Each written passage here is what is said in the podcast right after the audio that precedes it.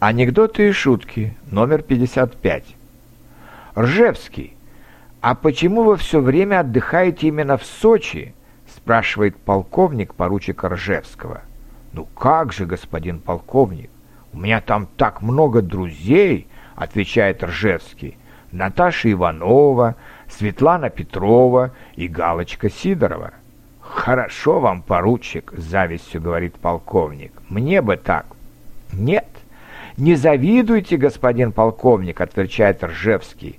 «Врагов тоже хватает. Вася Иванов, Гриша Петров и Миша Сидоров».